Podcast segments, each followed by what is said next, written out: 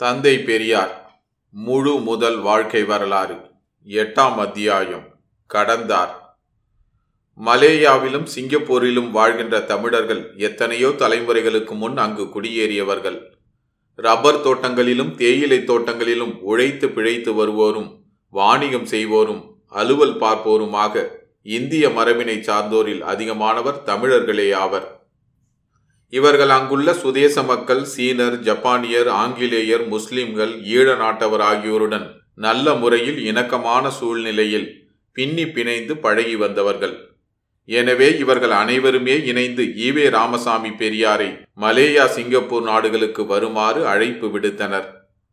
பெரியாரின் வெற்றிக்கு அவரது ஆதரவாளர்கள் மட்டுமல்லாது மற்றொரு காரணமாயிருப்பவர் அவரை எதிர்ப்போரேயாவர் அதே முறையில் மலேயாவிலுள்ள யாரோ சில பழமை விரும்பிகள் ஆதிக்க சுரண்டல்காரர்கள் பெரியாரை பற்றி தவறாக பிரச்சாரம் செய்து அரசுக்கும் அவரை அனுமதிக்கலாகாது என அறிவுறுத்தி ஆனவரையில் தடுப்பதற்கு முயன்று மூக்கறுபட்டார்கள். தமிழ்நேசன் பத்திராதிபரான ஐயங்கார் இதில் ஒருவர் அழைப்பாளர்கள் கொடுத்தது போல் வரவேண்டாம் என்று பொய்த்தந்தியும் கொடுத்து பார்த்தார்கள். ஆட்களிடம் ஐநூறு வெள்ளி தந்து ஆலையே தீர்த்துவிடும்படி ஏற்பாடு செய்யப்பட்டிருந்ததாகவும் வதந்தி பரவியிருந்தது. வருபவர் தேச துரோகி மத துவேசி நாத்திகர் அவரை யாரும் வரவேற்க கூடாது என அவர்கள் மலேயா சிங்கப்பூர் நாடுகளில் பெருத்த விளம்பரம் செய்தனர். வரவேற்பாளரை விட எதிர்ப்பாளர்கள் பலமான ஏற்பாடுகள் செய்திருந்தனர். இதனால் இருமடங்கு ஆவலுடன் பல்லாயிரம் மக்கள் கூட்டம் பினாங்கு துறைமுகத்தில் காத்திருந்தது. ஆயிரத்தி தொள்ளாயிரத்தி இருபத்தி ஒன்பதாம் ஆண்டு டிசம்பர் திங்கள் பதினைந்தாம் நாள் பெரியார் தமது துணைவியார் நாகம்மையார் நண்பர்களான எஸ் ராமநாதன் சாமி சிதம்பரனார் அ. பொன்னம்பலனார் மாயூரம் நடராசன் நாகை காளியப்பன் ஆகியோருடன் நாகைப்பட்டினம் துறைமுகத்தில் கப்பலில் ஏறினார். இருபதாம் நாள் பினாங்கில் இறங்கிய போது மலேயா வாழ் பெருமக்கள் லட்சக்கணக்கில் திரண்டு வரவேற்றனர். வேறெந்த இந்திய தலைவரும் காணாத பெரு வரவேற்பு. மாலைகளும் வாழ்த்து மடல்களும் எண்ணில் அடங்கா. பத்திரிகைகள் பிரமாதமாக பாராட்டி எழுதின. இருபத்தி மூன்றாம் நாள் ஈப்போவில் தமிழர் சீர்திருத்த மாநாட்டை பெரியார் துவக்கி வைத்தார். தமிழர் மாத்திரமன்றி தெலுங்கர் மலையாளிகள் யாழ்ப்பாண தமிழர் முஸ்லிம் பெருமக்கள் அங்கு ஏராளமாக குழுமியிருந்தனர். அடுத்து இருபத்தி ஆறாம் நாள் சிங்கப்பூர் சென்று மலேயா இந்திய சங்க மாநாட்டிலும் விரிவுரை நிகழ்த்தினார். அந்த நாடுகளில் இந்த நாட்டைப் போல சாதி மத சண்டைகள் இல்லை எனினும் மூட நம்பிக்கைகள் அறிவுக்கு பொருந்தாத குருட்டு பழக்க வழக்கங்களுக்கு குறைவில்லை. பல பேர் பெரியார் என்றால் துறவி ராமசாமி என்றே கருதி காலில் வீழ்ந்து வணங்கினர். அவர்களுக்கெல்லாம் பகுத்தறிவு விளக்கங்களை பெரியாரும் குழுவினரும் தாராளமாகவும் ஏராளமாகவும் வழங்கினர். அவர்கள் கேட்ட ஐய வினாக்களுக்கெல்லாம் தயங்காமல் மயங்காமல் அறிவுபூர்வமான தெளிவான பதிலுரைகள் வழங்கினர். மக்களிடையே பேதங்கள் ஒழிந்து சுயமரியாதை பெருக வேண்டும் என்ற குறிக்கோளை எடுத்துரைத்தனர்.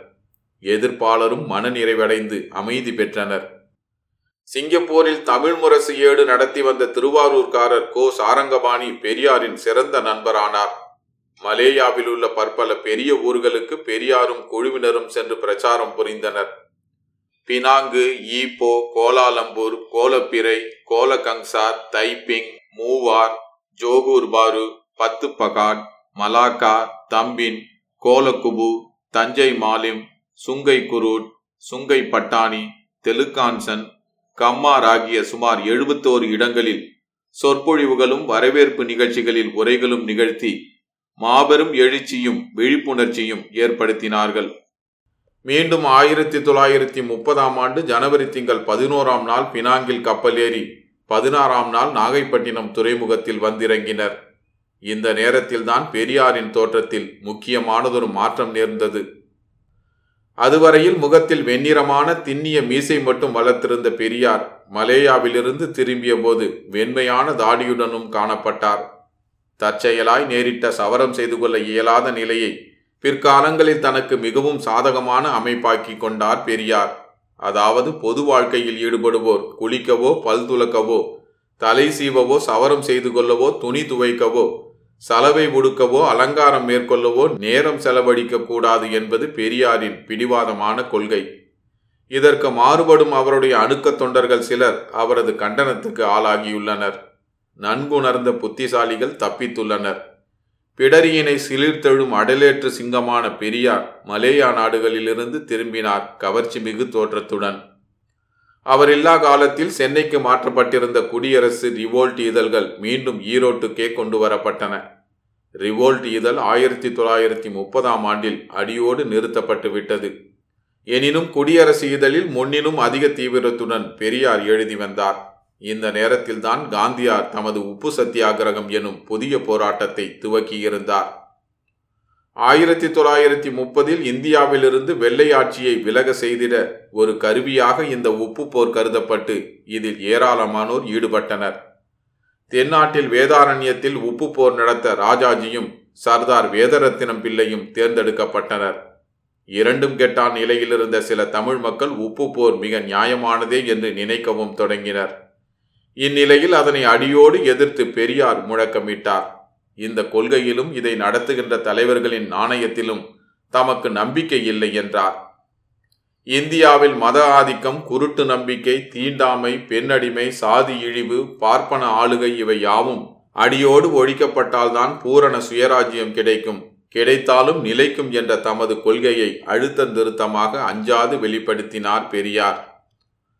இவ்வாறு சொன்னதால் ஒரு பெரிய தேசிய எழுச்சியை அவமதிக்கிறார் என்று சொல்லி கடுமையாக ஏசினார்கள் மிரட்டினார்கள் மொட்டை கடிதங்கள் தீட்டினார்கள். வெள்ளைக்காரர் பாதந்தாங்கி என பட்டம் சூட்டினார்கள். என்னதான் அச்சுறுத்தினாலும் இந்த உப்பு காய்ச்சும் போரினால் வளைந்து போன குண்டூசி அளவு நன்மை கூட இந்தியாவுக்கு கிடைக்காதென்று கோபுரத்தின் மீதிருந்தும் கூறுவதாக பெரியார் பிரகடனம் செய்தார். கலந்து கொள்ளாவிட்டாலும் இதை கண்டிக்காமலாவது விடலாமே என்று உடனிருந்தோரில் சிலரது முணுமுணுப்பும் அவர் செவிகளில் ஏறவில்லை. ஈரோட்டில் இரண்டாவது மாகாண சுயமரியாதை மாநாடுகளின் தொகுப்பு ஆயிரத்தி தொள்ளாயிரத்தி முப்பத்தி ஒன்றாம் ஆண்டு மே பத்து பதினோரு நாட்களில் நடைபெற்றது.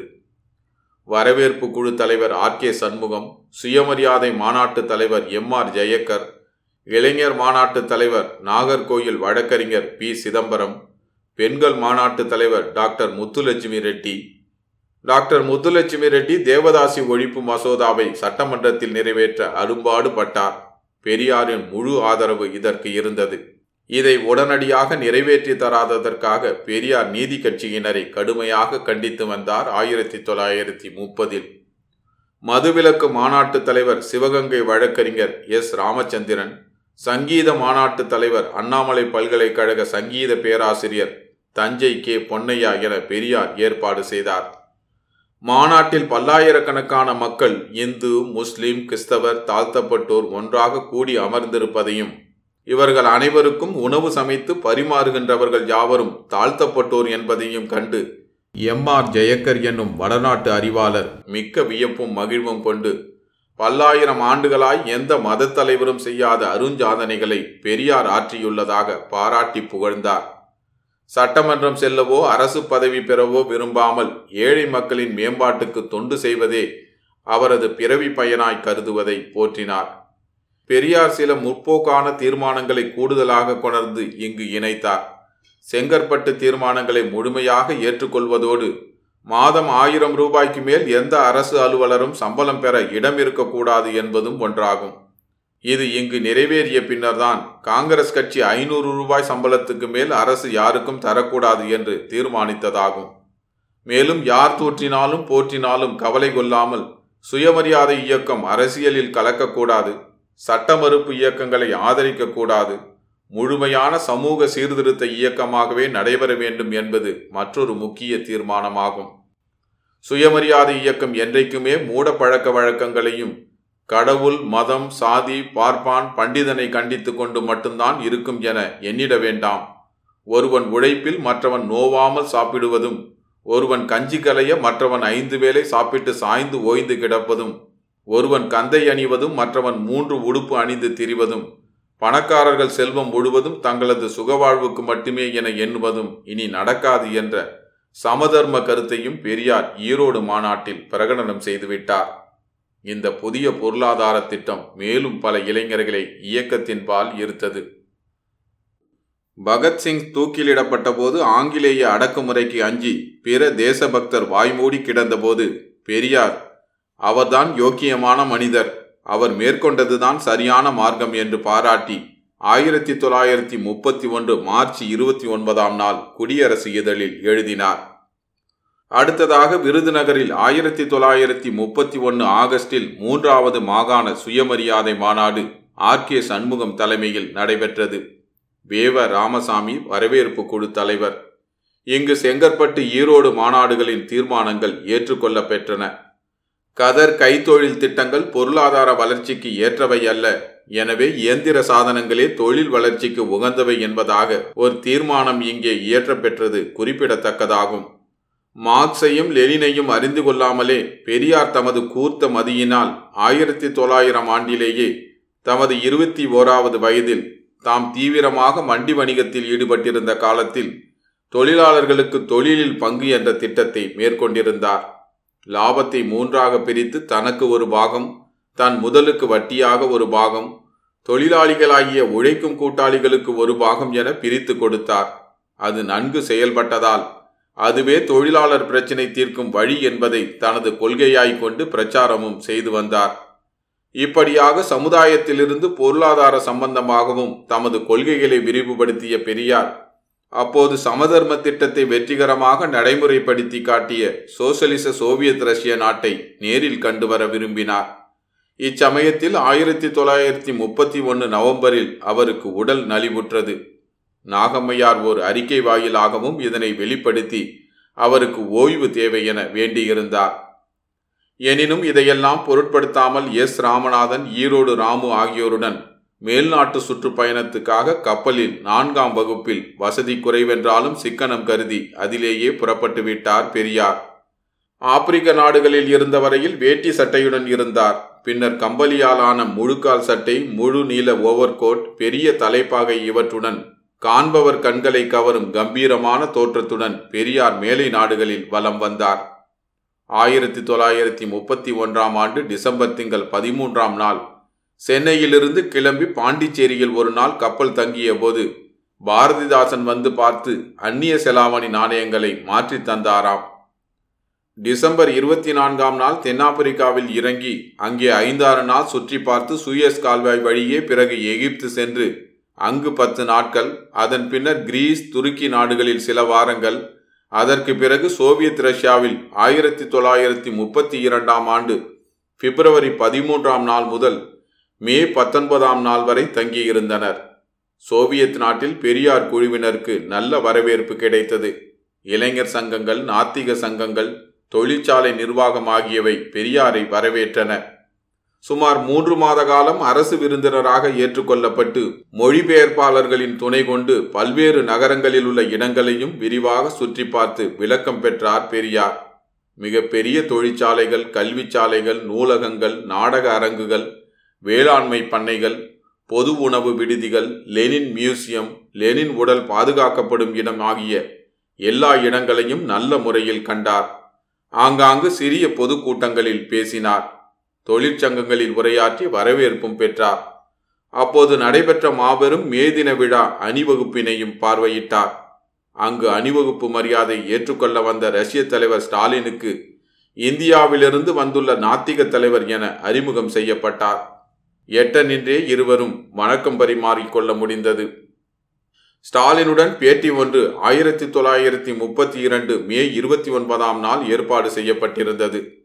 ரஷ்யா போய் சேர்ந்ததுமே பெரியார் தன்னையும் ராமநாதனையும் கம்யூனிஸ்ட் கட்சியில் உறுப்பினர்களாக சேர்த்து கொள்ள விண்ணப்பம் செய்து உறுப்பினர் கட்டணமும் செலுத்தி அவ்வாறே சேர்த்து கொள்ளப்பட்டனர். ஆனால் பெரியாருடன் சென்றிருந்த எஸ். ராமநாதனுடைய நடவடிக்கைகளில் ஏதோ சந்தேகம் கொண்ட சோவியத் அரசு பத்தொன்பதாம் நாளே இவர்கள் ரஷ்யாவிலிருந்து புறப்பட வேண்டும் என்று தெரிவித்துவிட்டது. கை கெட்டிய வாய்ப்பு கை நழுவி போன வருத்தம் பெரியாருக்கு. அதற்கு அப்பால் ஜூன் திங்கள் முதல் அக்டோபர் திங்கள் வரை England Germany Spain Portugal France ஆகிய நாடுகளுக்கு சென்றார். இங்கிலாந்தை நன்கு சுற்றி பார்த்து பல தொழிலாளர் தலைவர்களை சந்தித்து உரையாடினார். பிரபல இந்திய தொழிற்சங்கவாதியான சக்லத்வாலாவையும் கண்டு பேசினார். ஆயிரத்தி தொள்ளாயிரத்தி முப்பத்தி இரண்டாம் ஆண்டு ஜூன் இருபதாம் நாள் இங்கிலாந்தில் யாக்ஷயரில் உள்ள மேக்ஸ்பரோ லேக் பார்க்கில் சுமார் ஐம்பதாயிரம் தொழிலாளர் நிரம்பிய கூட்டத்தில் பெரியார் உரையாற்றினார். அப்போது இங்கிலாந்தில் தொழிற்கட்சி ஆட்சி நடந்து வந்தது. இந்திய சுரங்கங்களில் பத்து மணி நேரம் வேலை செய்யும் ஆண் தொழிலாளர் நாள் ஒன்றுக்கு எட்டனாவும் பெண் தொழிலாளர் ஐந்தனாவும் கூலி பெற்று வறுமையில் நெளிகின்றனர். இந்தியாவில் மன்னர்களும் ஜமீன்தார்களும் மிட்டா மிராசுகளும் முதலாளிகளும் வெள்ளைக்கார வியாபாரிகளும் சாமானிய குடிமக்களாகிய பெரும்பான்மையினரை ஆதிக்கம் செலுத்தி அடிமைப்படுத்தி வைக்க உதவிடும் ஓர் ஆட்சி அங்கு நடைபெற இங்குள்ள தொழிற்கட்சி எப்படி அனுமதிக்கிறது? ஆகவே போலித்தனமான இந்த தொழிலாளர் நல கொள்கைகளை நம்பாமல் உலக தொழிலாளர்கள் ஒன்றுபற்று ஒற்றுமையாய் போராட வேண்டும் என்று பெரியார் முழங்கினார். சிங்கத்தின் குகையிலே நுழைந்து அதன் பிடரி மயிரை பிடித்து உலுக்குவது போல இங்கிலாந்து சென்று அந்த அரசை கண்டித்தது கண்டு தொழிலாளர்களும் அவர்களின் தலைவர் லான்ஸ்பரியும் பெரிதும் பாராட்டினர். திரும்பும்போது மார்சேல்ஸிலிருந்து பெரியாரை இந்தியாவுக்கு கப்பல் ஏற்றிவிட்டு எஸ். ராமநாதன் சில திங்கள் கழித்து வருவதாக கூறி ஜெனீவா சென்று விட்டார். ஐரோப்பாவை விட்டு புறப்பட்டு பெரியார் அப்படியே இலங்கை வந்தடைந்தார். ஆயிரத்தி தொள்ளாயிரத்தி முப்பத்தி இரண்டு அக்டோபர் பதினேழு முதல் நவம்பர் ஆறு வரையில் இலங்கையில் சுற்றுப்பயணம் நடத்தினார். கொழும்பு கண்டி நாவலப்பிட்டியா ஹட்டன் யாழ்ப்பாணம் பருத்தித்துறை ஆகிய சுமார் பதினெட்டு இடங்களில் நடந்த வரவேற்பு விழாக்களிலும் பொதுக்கூட்டங்களிலும் விளக்க உரையாற்றினார் பெரியார். இலங்கை உபன்யாசம் என்ற தலைப்பில் வெளிவந்துள்ள அந்த சொற்பொழிவுகளின் தொகுப்பு மிகுந்த புரட்சிகரமானதாகும். இலங்கைக்கு எதிர்கொண்டு சென்று அவருடன் அன்னை நாகமையாரும் மாயவரம் நடராசனும் கலந்து கொண்டனர். தொழிலாளர் முன்னேற்றம் பொருளாதார சமத்துவம் ஆகியவை பற்றி தாம் மேல்நாடுகளில் கண்டவற்றையும் இணைத்து தமது கோட்பாடுகளை இலங்கை தொழிலாளர்களிடையே பல கூட்டங்களில் விவரித்தார். இலங்கை தமிழரிடையே நல்ல முறையில் சுயமரியாதை இயக்கம் தழைத்து பரவிற்று. பின்னர் ஆயிரத்தி தொள்ளாயிரத்தி முப்பத்தி ரெண்டு நவம்பர் பதினோராம் நாள் ஈரோடு வந்து சேர்ந்தார் தூத்துக்குடி வழியே. அதற்கு பிறகு நிறைய நூல்களை தொடர்ந்து வெளியிட்டார். கருத்தாழமிக்க இலங்கை சொற்பொழிவுகள் குறிப்பிடத்தக்க விளக்க நூலாகும். கீழ்நாடு மேல்நாடு பயணக் கட்டுரைகளும் பெரிதும் அறிவு புகட்டத்தக்கவைகளாகும் அவரது எல்லா செயல்களிலும் பொது உடைமை மனம் கமழத் தொடங்கிற்று. ஆண்களை தோழர் என்றும் பெண்களை தோழியர் என்றும் வீழிக்குமாறு பணித்தார். சோவியத் நாட்டின் ஐந்தாண்டு திட்டத்தை தமிழில் மொழிபெயர்த்து வெளியிட்டார். தாம் பயணம் சென்றிருந்த காலத்தில் இயக்கம் சோர்வடையாதவாறு தம் தமையனாரும் தம் துணைவியாரும் பாதுகாத்து இயக்க நண்பர்களின் பெருந்துணையோடு தளர்வுறாமல் வைத்தது கண்டு பெருமிதம் கொண்டார். சமதர்ம கருத்துக்களை மேலும் தோழர்களிடையே விளக்கமளித்திட பெரியார் விரும்பினார். சிந்தனை சிற்பி மா சிங்காரவேலர் பேருதவி புரிந்தார். இயக்கத்தின் புதிய வரவுகளாக ப. Jeevanandham K. M. Balasubramaniam K. Muthusamy Vallatharasu Panditha Thirugnana Sambandham T. V. Subramaniam பேராசிரியர் Lakshmi Arasu S. Lakshmi Rathan Bharathi T. V. Somasundaram Salem A. Chithaiyan Salem R Natesan மற்றும் ஏராளமானோர் மிக்க ஆர்வத்துடன் பேசவும் எழுதவும் முற்பட்டிருந்தனர். இவர்களையெல்லாம் நன்முறையில் பயன்படுத்திட ஈரோட்டில் பெரியார் ஆயிரத்தி தொள்ளாயிரத்தி முப்பத்தி இரண்டு டிசம்பர் இருபத்தி எட்டு இருபத்தி ஒன்பது நாட்களில் சுயமரியாதை தொண்டர்கள் கூட்டம் ஒன்றினை மிகச் சிறப்புடன் நடத்தினார். புதிய பொருளாதார புரட்சி திட்டம் நாட்டில் பொதுவுடைமை காற்றினை தென்றலாய் வீசச் செய்தது. சென்னையைச் சேர்ந்த வழக்கறிஞர் மா. சிங்காரவேலர் மீனவர் கொடியில் பிறந்த பேரறிவாளர் உண்மையான பொதுவுடைமைவாதி தொழிற்சங்க நடவடிக்கைகளில் பெரிதும் ஈடுபட்டு ஏராளமான கஷ்ட நஷ்டங்களை அனுபவித்து வந்தவர். பெரிய நூல் நிலையம் அமைத்து கொண்டு ஆராய்ச்சிகள் செய்து சுயமரியாதை பகுத்தறிவு கொள்கைகளுக்கு யாராலும் மறுக்க ஒண்ணாத வாதங்களை நிறுவி காட்டியவர். குடியரசு இதழில் அறிவு விளக்கத்துக்கான கேள்விகளுக்கு ஆதாரபூர்வமாக பதில்கள் எழுதி வந்தார். பல விஞ்ஞான அடிப்படையிலான நாத்திக நூல்கள் இயற்றியுள்ளார். நாஞ்சில் தமிழரான ப. ஜீவானந்தம் திருப்பத்தூரில் பள்ளி ஆசிரியராக இருந்தபோது பெரியாரால் அழைத்து வரப்பட்டார். பெரியவர்களுக்கே பாடம் புகட்டும் அறிவு அவருக்கு இருப்பதாக பெரியாரே புகழ்ந்துரைத்தார். பொதுவுடைமை அடிப்படையிலான சுயமரியாதை கருத்துக்களை மேடைகளில் ஆவேசமாக ஆத்திரமாக ஆடிப்பாடி முழங்குவார்.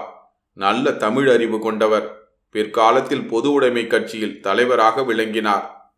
திருச்சி கே. எம். பாலசுப்பிரமணியம் ஆங்கிலத்திலும் அழகு தமிழிலும் எழுதவும் பேசவும் பேராற்றல் படைத்தவர்.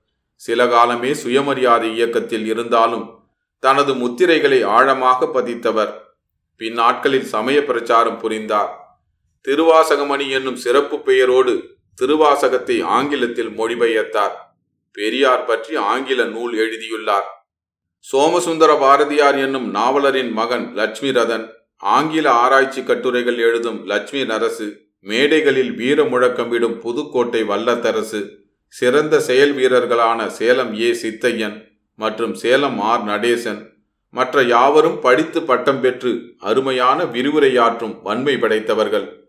இக்காலத்தில் ஓரிருவர் கொள்கை வேகம் தாங்க இயலாமல் ஒதுங்கி போனாலும் கொள்கை வேகத்தாலேயே வேறு பல்லோர் ஈர்க்கப்பட்டு பெரியார் அணியில் வீரராக விரைந்தனர்.